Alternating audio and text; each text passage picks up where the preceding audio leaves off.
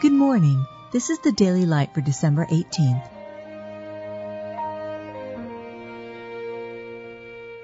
Be thou my vision, O Lord of my heart, not be all else to me, save that thou art. Let us come boldly unto the throne of grace, that we may obtain mercy, and find grace to help in time of need.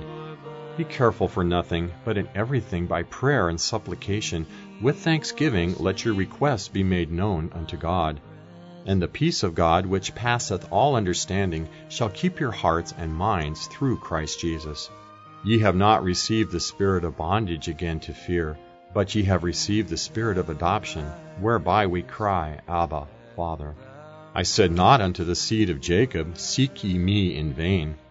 Having therefore boldness to enter into the holiest by the blood of Jesus, by a new and living way, which he hath consecrated for us, through the veil, that is to say, his flesh, and having an high priest over the house of God, let us draw near with a true heart in full assurance of faith, having our hearts sprinkled from an evil conscience, and our bodies washed with pure water.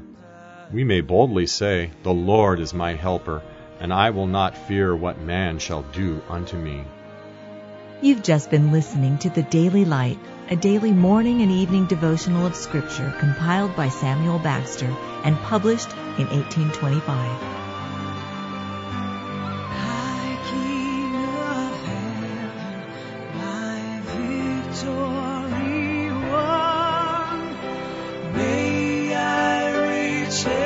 heaven's joy so bright, heaven's sun.